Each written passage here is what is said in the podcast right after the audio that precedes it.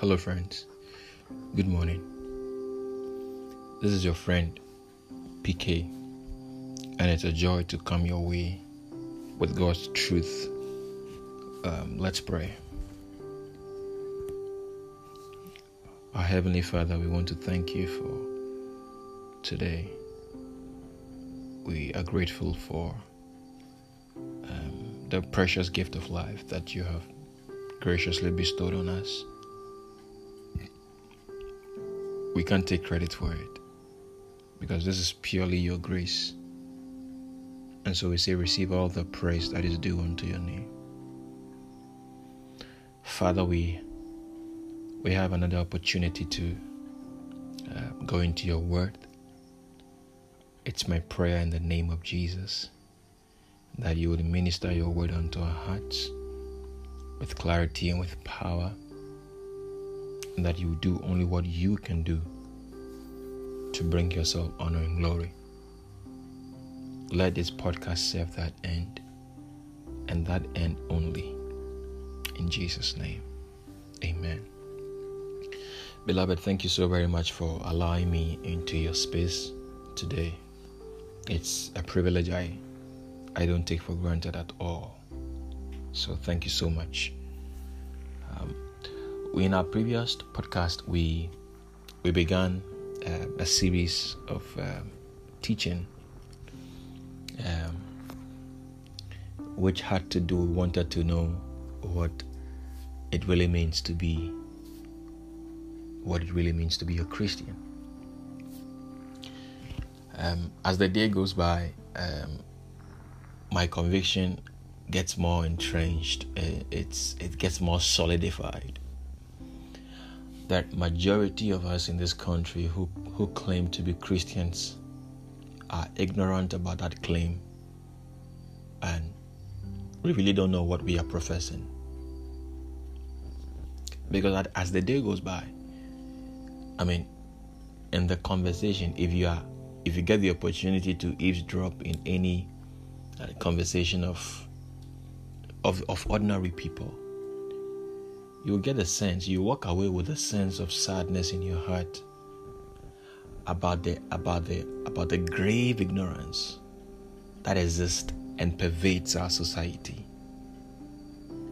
I mean, when it comes to matters of Christianity, everybody assumes the status of of an expert. that bothers me a great deal when we are discussing matters of Christianity, even musicians, I mean, they put on the hat of experts and and they tell us what they think it is a situation. And um, uh, you you have millions of people jumping on to say, well, yeah, yeah, he's right. I I, I think he's spot on. And uh, and and uh, the Christianity we, we we claim to be Christians, and yet and yet we are corrupt my friends, there's nothing like that. If any person is truly a Christian, the tax that you associate with such people will not hold. Because the biblical definition of what it means to be a Christian is different from what you see, and it's different from what you are. And so it's important that from time to time we remind ourselves of what the Bible teaches about the Christian faith so that you don't build your your your definition of what Christianity is by the way somebody purportedly is living his or her life as a Christian. I mean, we we don't live our lives that way in any other in any other um, arena, but when it comes to the Christian faith, we, we, we conclude by just looking at what people do. And there are all kinds of people um, uh, doing all kinds of things in this country. You know, in, in, in many of the professions, you, you have doctors, some doctors misbehaving, you have some lawyers misbehaving, you have some people misbehaving, but nobody comes to the conclusion that that is how the profession is or that is that is a that is a typical definition or that is a that is a way of life as that prof, as, as a professional in that particular profession i mean nobody comes to that ridiculous conclusion But some way, somehow, when it comes to the Christian faith, you look at some people living their lives and then you come to a simple conclusion that, look, that's what it's all about. That is what it's all about. And so, and so, my whole aim and purpose in this teaching series is to go into the Bible with you, so we see the definitions as have been proffered by the Scriptures, and we will measure it against ourselves. If we claim to be Christians, we measure it against ourselves to to see whether or not we are in the faith. And if we are not Christians, it gives us a perspective with which to judge everything that puts that comes under the guise of Christianity. Yeah.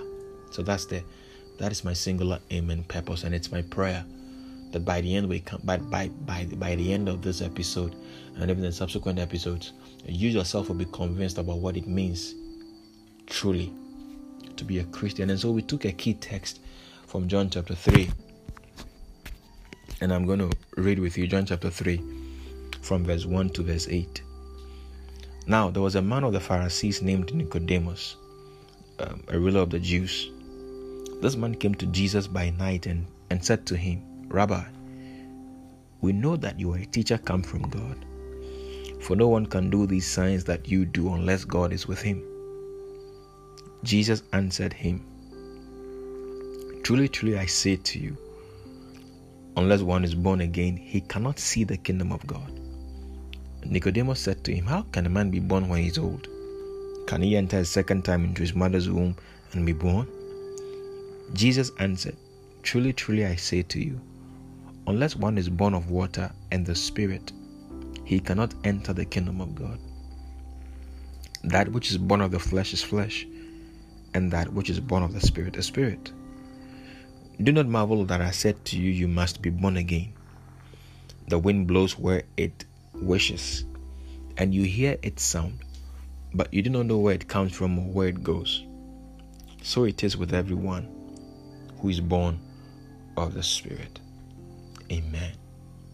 Fascinating conversation between between our blessed Lord Jesus and um, a Pharisee and a ruler of the Jews. He, he not, not only was he a Pharisee, he doubled up as a ruler of the Jews. And like I told you in our previous podcast, I mean, that was that was that was a, a very palatable credential. Look, he, he, was he was among the finest few of his day in Israel. I mean, the, the people closest to God in the eyes of the people, Nicodemus was one of the fewest people in that category. Not only was he a not, not only was he a Pharisee, a Pharisee were the were the set apart ones, were the consecrated ones who, who gave their lives to meeting every requirement of the law, dotting their I's and crossing their T's with a kind of, of, of Jews gave their lives to the sanctity of the laws of God, to follow it to the letter. On top of that, he was a ruler of the Jews. And the ruler of the Jews, the Sanhedrin, the Sanhedrin was more or less the Supreme Court uh, of their day. And it's the justices on that on that Supreme Court um, is 70 men in addition to the high priest.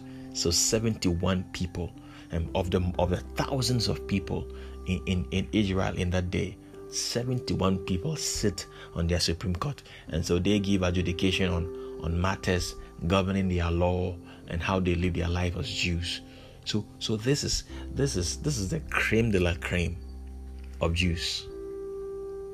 And so physically speaking and religiously speaking, Nicodemus had no had no had no dent on his credentials as a religious man.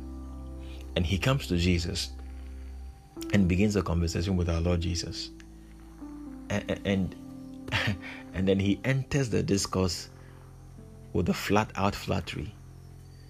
And Jesus, Jesus is able to decipher because the Bible says in John chapter 2 that he didn't entrust himself to man because he knew what was inside of man. And so at this point, he, he also saw the clear hypocrisy of the heart of Nicodemus with all those sweet words. And, and Jesus says, he brushes them off quickly. And then the verse 3, he, he tells Nicodemus point blank Truly, truly, I say to you, unless one is born again, he cannot see the kingdom of God. So that was where we got to in our previous um, um, in our previous episode. But Nicodemus asks a very seemingly logical question in the verse four. He says, "How how is it possible? How, I mean, how can a man who is grown get back into his mother's womb and be born? It's not, it's, it's, that's not possible." Like I said, seemingly on top of it, at the face value, uh, you may think and you may agree with Nicodemus that, well, that's a very logical question. But if you pry into it, if you probe into it, you realize that, uh, well, uh, that is not so great a question. It's actually a petty question. Yeah, it's very petty because not only grown ups would find it impossible to get back into their mother's wombs to be born. In fact, anybody after exiting the womb will find it impossible to get back to the womb. So, physically speaking, after exiting the womb, our children, after children exit the womb of their mothers, it's impossible for them to be sent back into the womb. So by by by that by that by that thinking, Nicodemus should have been able to decipher that uh, this man is not referring to me on a physical note.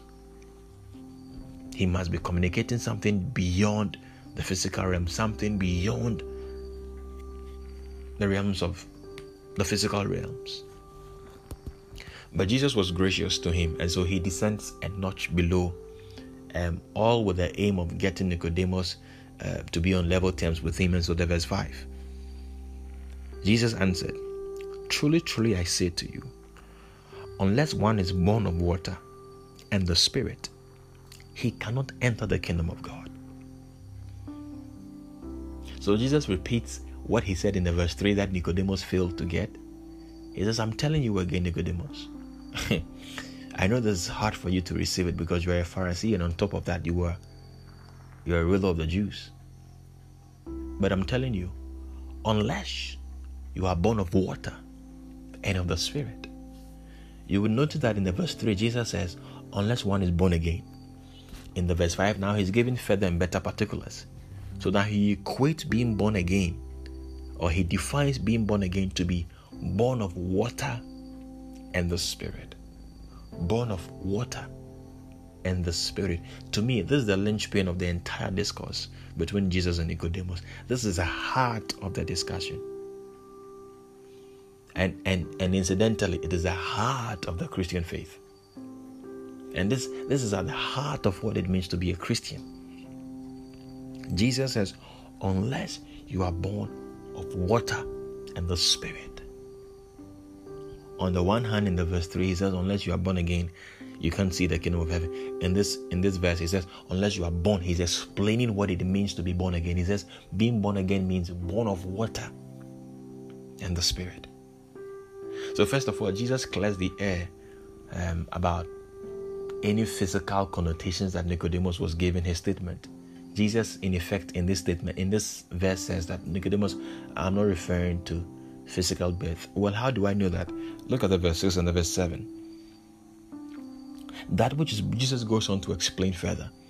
That which is born of the flesh is flesh, and that which is born of the spirit is spirit. Do not marvel that I said to you, You must be born again. So Jesus, in effect, says that while your mother gave birth to you, well, that's flesh. Yes, that's a fleshly point of it. I mean, that's a physical birth. But what I'm referring to is the spiritual kind. It says, That which is born of the flesh is flesh, and that which is born of the spirit, Jesus says, is spirit. And so, in effect, Jesus is telling Nicodemus, Nicodemus, the kind of birth that I'm referring to is the spiritual kind. So, in other words, being born again is a spiritual birth. Yes, there's a physical birth. That's not what I'm pointing to. I'm pointing to the spiritual birth, Nicodemus. And you need that. Because if you don't have that, you can't go into the kingdom of heaven. You cannot see the kingdom of heaven. You cannot enter through into the kingdom of heaven. I know as a Pharisee, you think you, you have it all together. And there are some people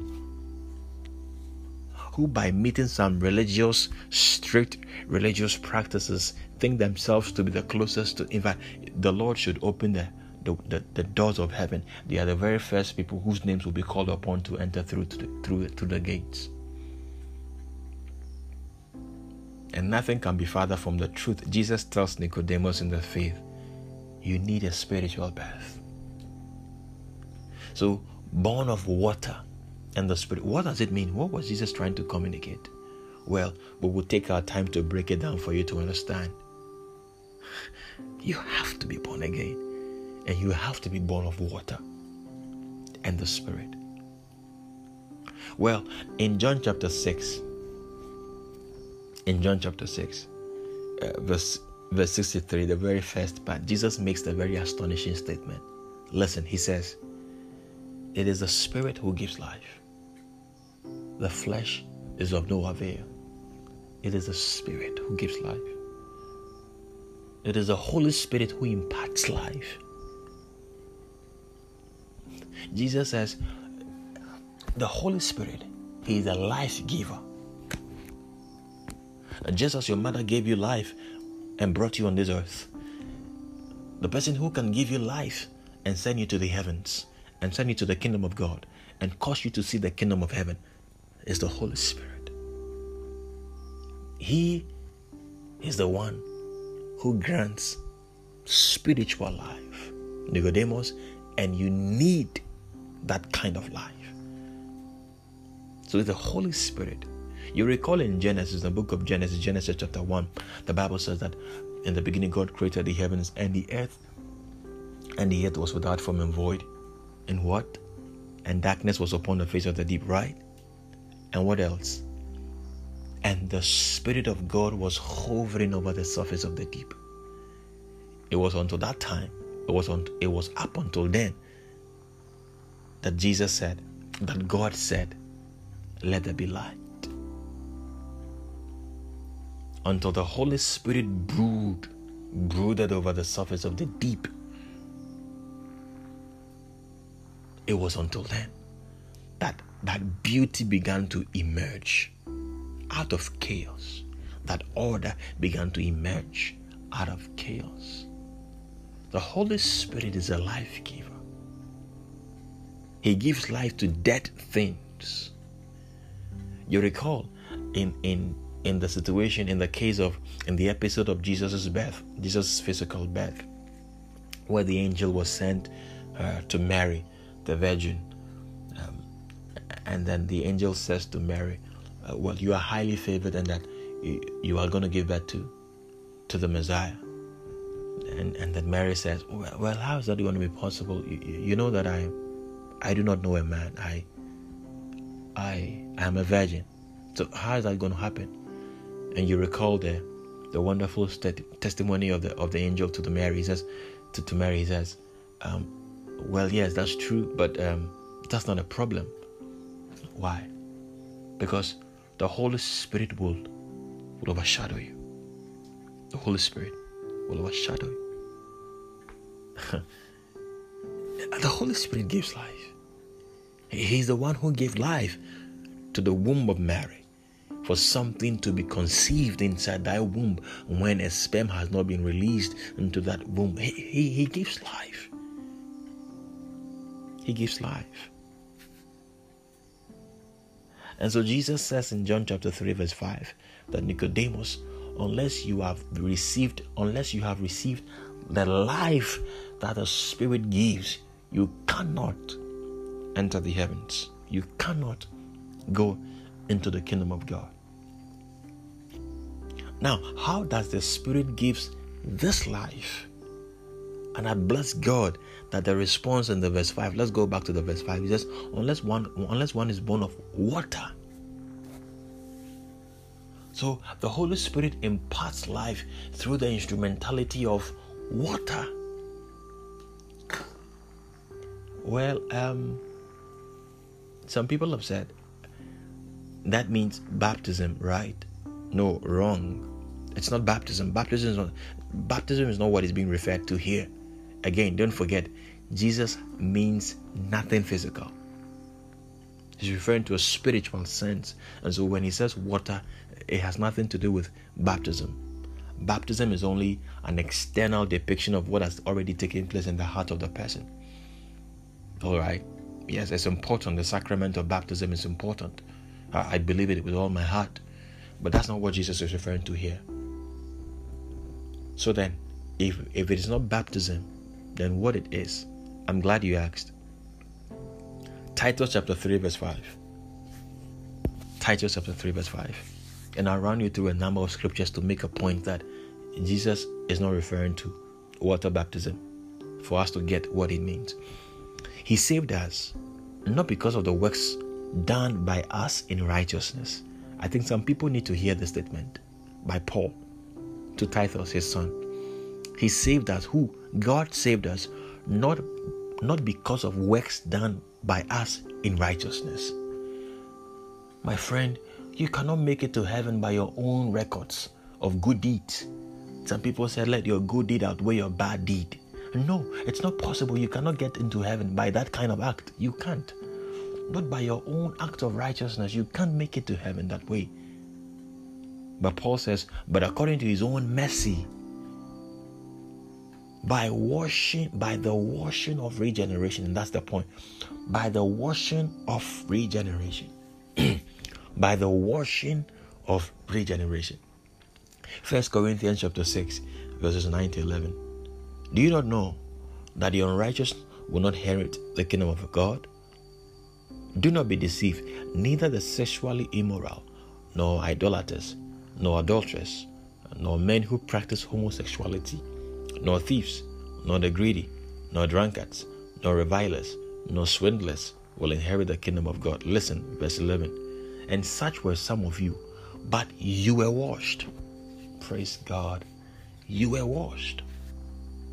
So spiritually speaking, you need you need to be cleansed. You need to be washed. Of course, what are you being washed with? With water. With water. You need to be washed with water. You need to be washed with water. You are spiritually dirty. You need to be cleansed. And by the way, this washing of this washing with water or this water is not only a New Testament reality. In fact, it was prophesied about in the Old Testament by the prophet Ezekiel. For example, Ezekiel 36. Let's look at Ezekiel 36. Let's start reading from verse 25. Ezekiel 36 25. I will sprinkle water on you, and you shall be clean from all your uncleanness and from all your idols. I will cleanse you. Did you hear that? I will sprinkle what water on you. And again, this is not a physical. This nothing. Nothing physical is meant here. God was not telling Ezekiel to tell Israelites to line up by the river Jordan so that he will begin to scoop water upon them. No, this is a spiritual matter. Verse 26 And I will give you a new heart and a new spirit. You, you see why it's a, it's a spiritual thing? Yeah. Uh, and I will put within you, and I'll remove the heart of stone from your flesh and give you a heart of flesh. And I'll put my spirit within you and cause you to walk in my statutes. And be careful to obey my rules. Did you notice how many times the word I was used in these two verses, three verses? I will sprinkle water on you. I will cleanse you. I will give you a new heart. I will put within you. I'll remove the heart of stone. I'll put my spirit within you. I, I, I. What does it signify? It signifies that being born again is, is purely an act of God. He does it. He cleanses you with water. He puts a new heart within you. He takes away the heart of flesh, the, the heart of stone to give you a heart of flesh. He does it. It is an act of God. It is a work of God. You don't contribute to it. It's purely an act of God. You have nothing to do with your spiritual birth, just as you have nothing to do, you had nothing to do with your physical birth. Anybody who, was, who is a Christian today had nothing to do with him being a Christian, just as he had nothing to, to do with being born in the physical sense. No, your physical birth, you had nothing to do with it. I didn't tell my parents that, mom and dad, I, I think time is now up for me to come into the world, so um, I, I think you guys should get busy. No, I had nothing to do with it. I didn't exist. So I couldn't make any contributions to it. In the same vein, when I became a Christian, I played absolutely no part in it. It was purely an act of God. He did it from beginning to end. Now let me show you something in Ephesians chapter 6, verse 26. So, uh, so you have clearly seen that there has to be a cleansing with water. Now, what water? What is that water? That he might, Ephesians chapter 5, verse 6, verse 26, that he might sanctify her, having cleansed her, listen to this, by the washing of water with the word. By the washing of water with the word. So the water there is the word that washes and cleanses us. Which word? The word of God, of course. The word of God's word. God's word is the water that the Holy Spirit uses to effect or to bring about regeneration or to bring about the new birth, the spiritual birth. In John 15, verse 3, listen to what Jesus says. He makes a very fascinating comment there. He says, to his disciples, Already you are clean because of the word I have spoken to you. Because of what? The word. It is the word that cleanses, it is the word that washes us, it is the word that makes us spiritually purified. The word. The word. Listen to Peter, 1 Peter chapter 1, verse 23. Since you have been born again, not of perishable seed, but of imperishable, through the living and abiding word of God. Praise God. So Peter also Peter also attests to the fact that being born again is a is, is, is a work wrought through the word of God or wrought by the word of God. The Holy Spirit uses the, the word to bring about regeneration or to bring about the spiritual birth. Are, are you beginning to see the vital importance that the Word of God plays in Christian ministry? Is it any wonder that the, the early church didn't want anything to interrupt their ministry of the Word? Yeah. In Acts chapter 6, verse 2, listen to this. And the twelve summoned the full number of the disciples and said to them, It is not right that we should give up preaching the word of God to serve tables. It is not proper. I mean, we cannot we cannot neglect God's word and begin to serve tables. It's not proper. The verse 4. But we will devote ourselves to prayer and to the ministry of the word. To the ministry of the word. It is it is of vital importance that the word of God has its place in Christian ministry because that is the that is the instrument God uses to bring about the change in the hearts of men. That is a that it is through the instrumentality of the word that the Spirit brings about the spiritual birth of men. The word. Is it any wonder Paul charges Timothy? He says, preach the word. Timothy, Timothy, preach the word. Be ready in season and out of season. In other words, Timothy, when people are in season and they want to hear the word, preach it. When out of season they don't want to hear it, still preach the word. Why? Because it is a power of God unto salvation. The word is what is used by the Holy Spirit to bring about the spiritual birth. So are, you beginning to see why it is so it is it is foolhardy on the part of of ministers of the gospel to begin to preach what they think rather than God's word. Yeah. The early disciples, the, the, the, the, early church fathers, I mean, in, in Acts chapter 6, they says, it's not proper. It's not the right thing to do please get some people to serve tables. We, we would give ourselves to the ministry of the word. And in any case, the disciples who, who, who, who began to fight with one another because of food, how did they become disciples? It was in it was in Acts chapter 2. Peter preached. He Peter preached the word. And in Acts chapter 3, he preached the word. That is how he they came in that is how they came in. And that is how anybody becomes a Christian. And that is how anybody gets into the flock of God. It is through the instrumentality of the word the Holy Spirit picks on the word and begins to rot in the heart of man this change. Oh, the blessed word of God.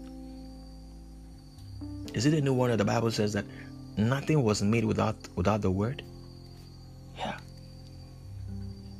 In the beginning was the word. And the word was with God and the word was was God.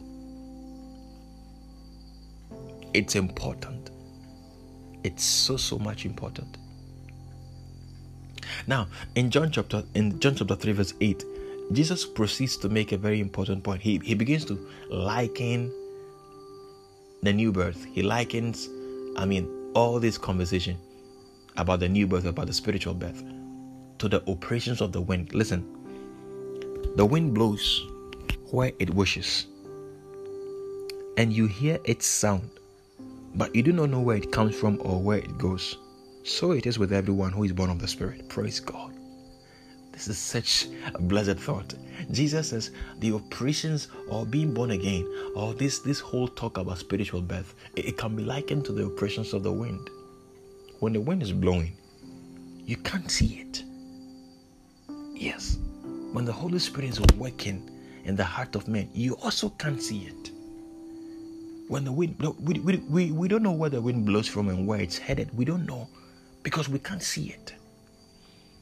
In the same vein, when the word goes forth, like this word is going forth now, what the Holy Spirit is using this word to do in the heart of all my listeners, I can't tell.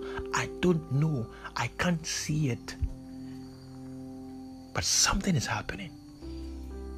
Jesus says that even though you cannot see where the wind comes from and where it is headed, yet its impact is obvious, is apparent is that you hear its sound.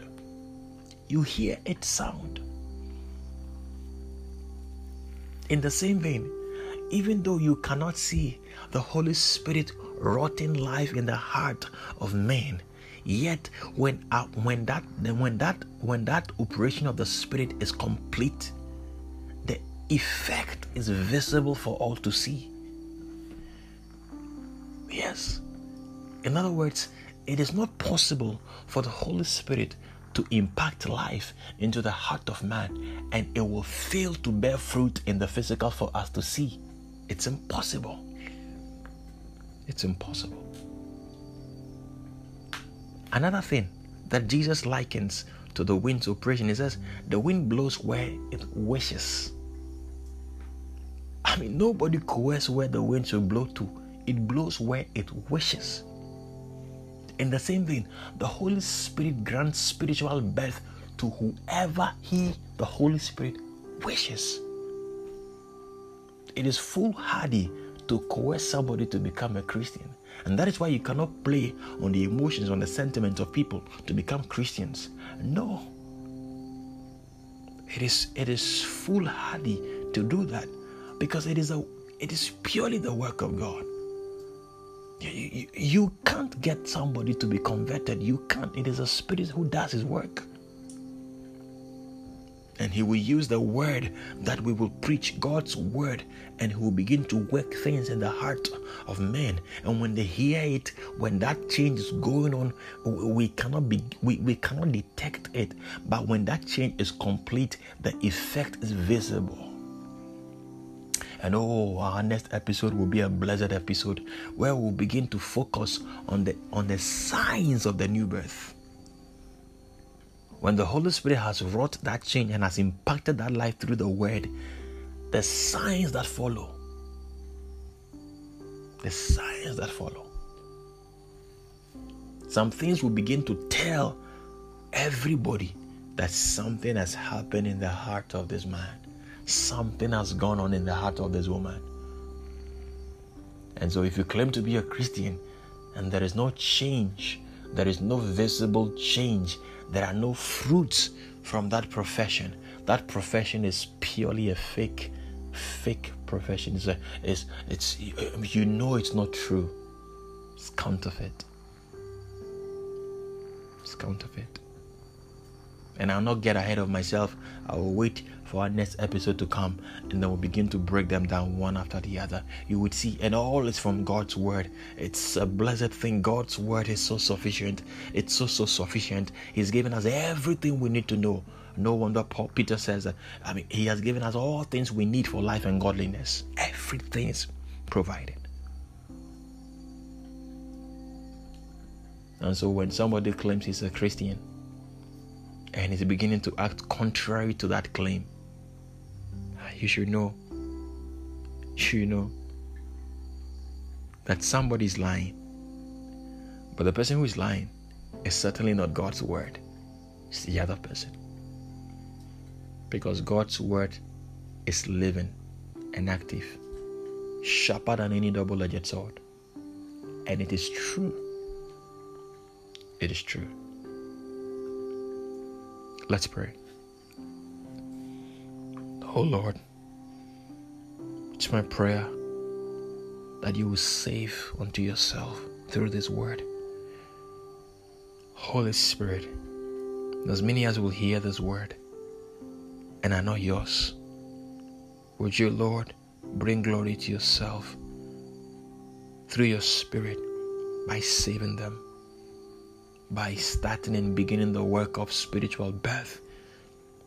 Oh God, in the name of Jesus, make them your sons and daughters. And I pray as many as are already your sons and daughters, may their faith be boosted and encouraged and strengthened even to live the more for you, daily pleasing you, daily appreciating you for this gift that you wrought by yourself, which they had nothing to do with, which according to First Peter is an act of mercy. Thank you very much for this morning and for this time together. In Jesus' name, amen. Beloved, God bless you so much. Thank you so very much for giving me this prized privilege to come and share God's word with you. Like I said, in our next episode, we'll begin to go into the signs, pick them one after the other, and, and examine them. The signs, the signs of the new birth. It's such a blessed thought. You would be blessed I don't want you to miss it. So listen to this podcast. Feel free to share them with friends and family. Until I come your way again, may the Lord bless you and keep you. Uh, may the Lord make his face to shine upon you and be gracious unto you. May the Lord lift his countenance upon you and give you his peace, even now and forevermore. Amen. Bye bye.